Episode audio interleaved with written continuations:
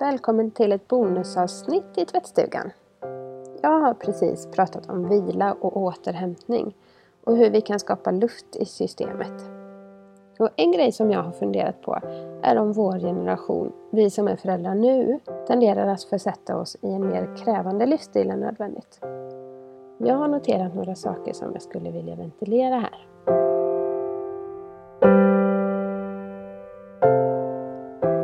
Verkar ha en romantiserad bild där vi tänker att livet med barn är lika med ett liv i hus. Gärna ett stort hus med plats för många vänner och så att barnen kan få varsitt rum och gärna en härlig trädgård som de kan leka i. Och sen lever vi i en värld med tv-program som Husdrömmar, Äntligen Hemma och Vem bor här? Som pumpar ut handlingskraftiga och kreativa förebilder. Och så har vi Instagram och Pinterest med ändlös inspiration. Många av oss är dessutom händiga och intresserade av färg och form och inredning och gillar att ha lite projekt på gång. Så vi vill så gärna renovera och göra huset till vårt eget. Och allt ska ju helst vara tipptopp inom två år.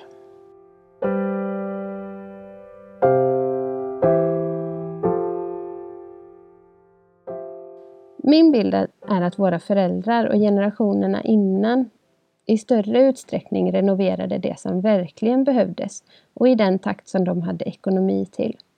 Många köpte hus med så lite lån som möjligt och fick spara in pengar till renoveringar. Medan vår generation köper hus med betydligt större lån än tidigare generationer. Och så vill vi ha allting färdigt på en gång.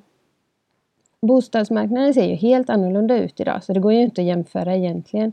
Men om vi vill köpa ett så billigt hus som möjligt då behövs oftast mycket renovering för att få det i ett beboeligt skick. Om vi istället vill köpa ett hus som vi kan flytta in i direkt och som har allt det vi önskar så kostar det betydligt mer. Och för många av oss är det inte ens ett möjligt alternativ. Våra husköp och husdrömmar utgår kanske i alla fall delvis från en dröm eller en, eller en längtan om att ge våra barn en fin barndom eller en romantiserad bild av hur ett lyckligt liv ska se ut. Men jag skulle säga att vi riskerar att försätta oss i lägen där vi egentligen tar tid ifrån barnen. Antingen för att vi behöver renovera eller för att vi behöver arbeta för att kunna betala ränta och amorteringar. Och frågan är vad våra barn egentligen värdesätter. Vad kommer de säga om sin barndom när de blir stora?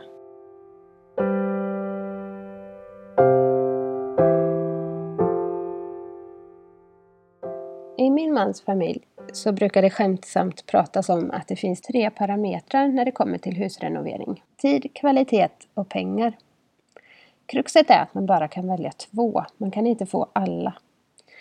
Om man vill att det ska vara så billigt som möjligt och bli ett bra resultat, då tar det mycket tid för man får göra det själv. Om det ska vara billigt och gå snabbt så finns det billiga hantverkare, men då kan kvaliteten på arbetet bli därefter. Vill man att det ska gå snabbt och ha hög kvalitet så får man anlita skickliga hantverkare och då blir det dyrt. Ja, det är som sagt en liten skämtsam bild av verkligheten.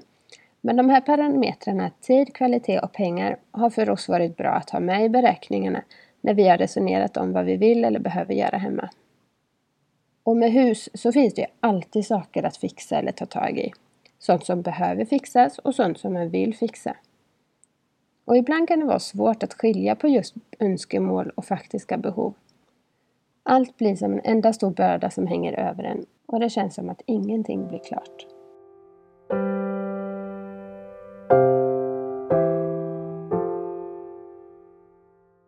Det finns ju också en risk att vi skapar en kultur där vi omedvetet och ofrivilligt jämför oss med varandra och sätter press på varandra för att uppnå en viss standard för att det ska vara okej. Okay. För man jämför ju alla andras styrkor med ens egna svagheter. Och med den måttstocken så blir alla i ens omgivning mer lyckade, välutbildade, vältränade, engagerade, händiga, stilsäkra och välklädda.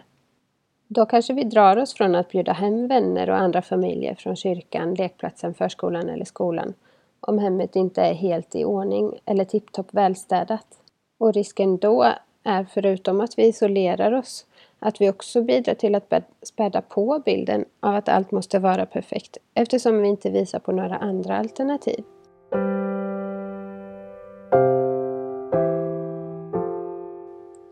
Gustav och jag har funderat ganska mycket på det här. Och vi har landat i att vi vill försöka leva enkelt. Att vi ska kunna leva hemma utan att gå omkring och vara rädda för märken, repor eller fläckar. Att vem som helst, oavsett ekonomiska förutsättningar eller bakgrund, ska kunna komma hem till oss utan att känna sig liten.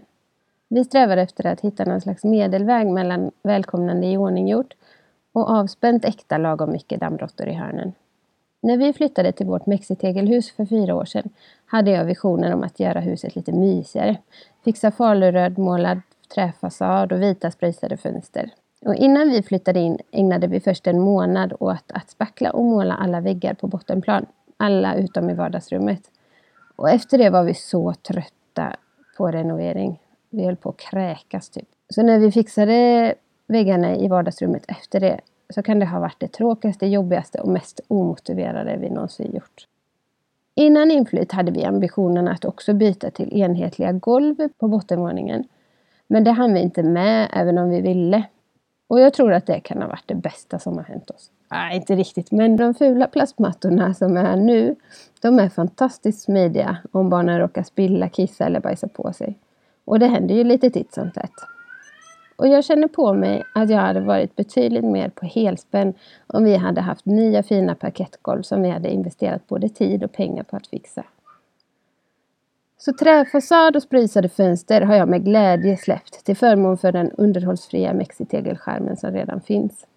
Och köket, där luckorna börjar flagna och hänga lite snett, det nöter vi på ett tag till. Åtminstone tills barnen har blivit lite större och troligtvis inte brötar riktigt lika mycket.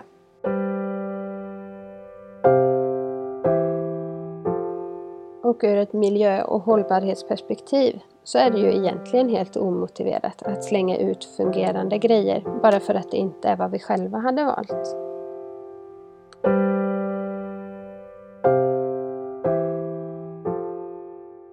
Tack för att du har lyssnat. Jag har känt att detta behövde sägas.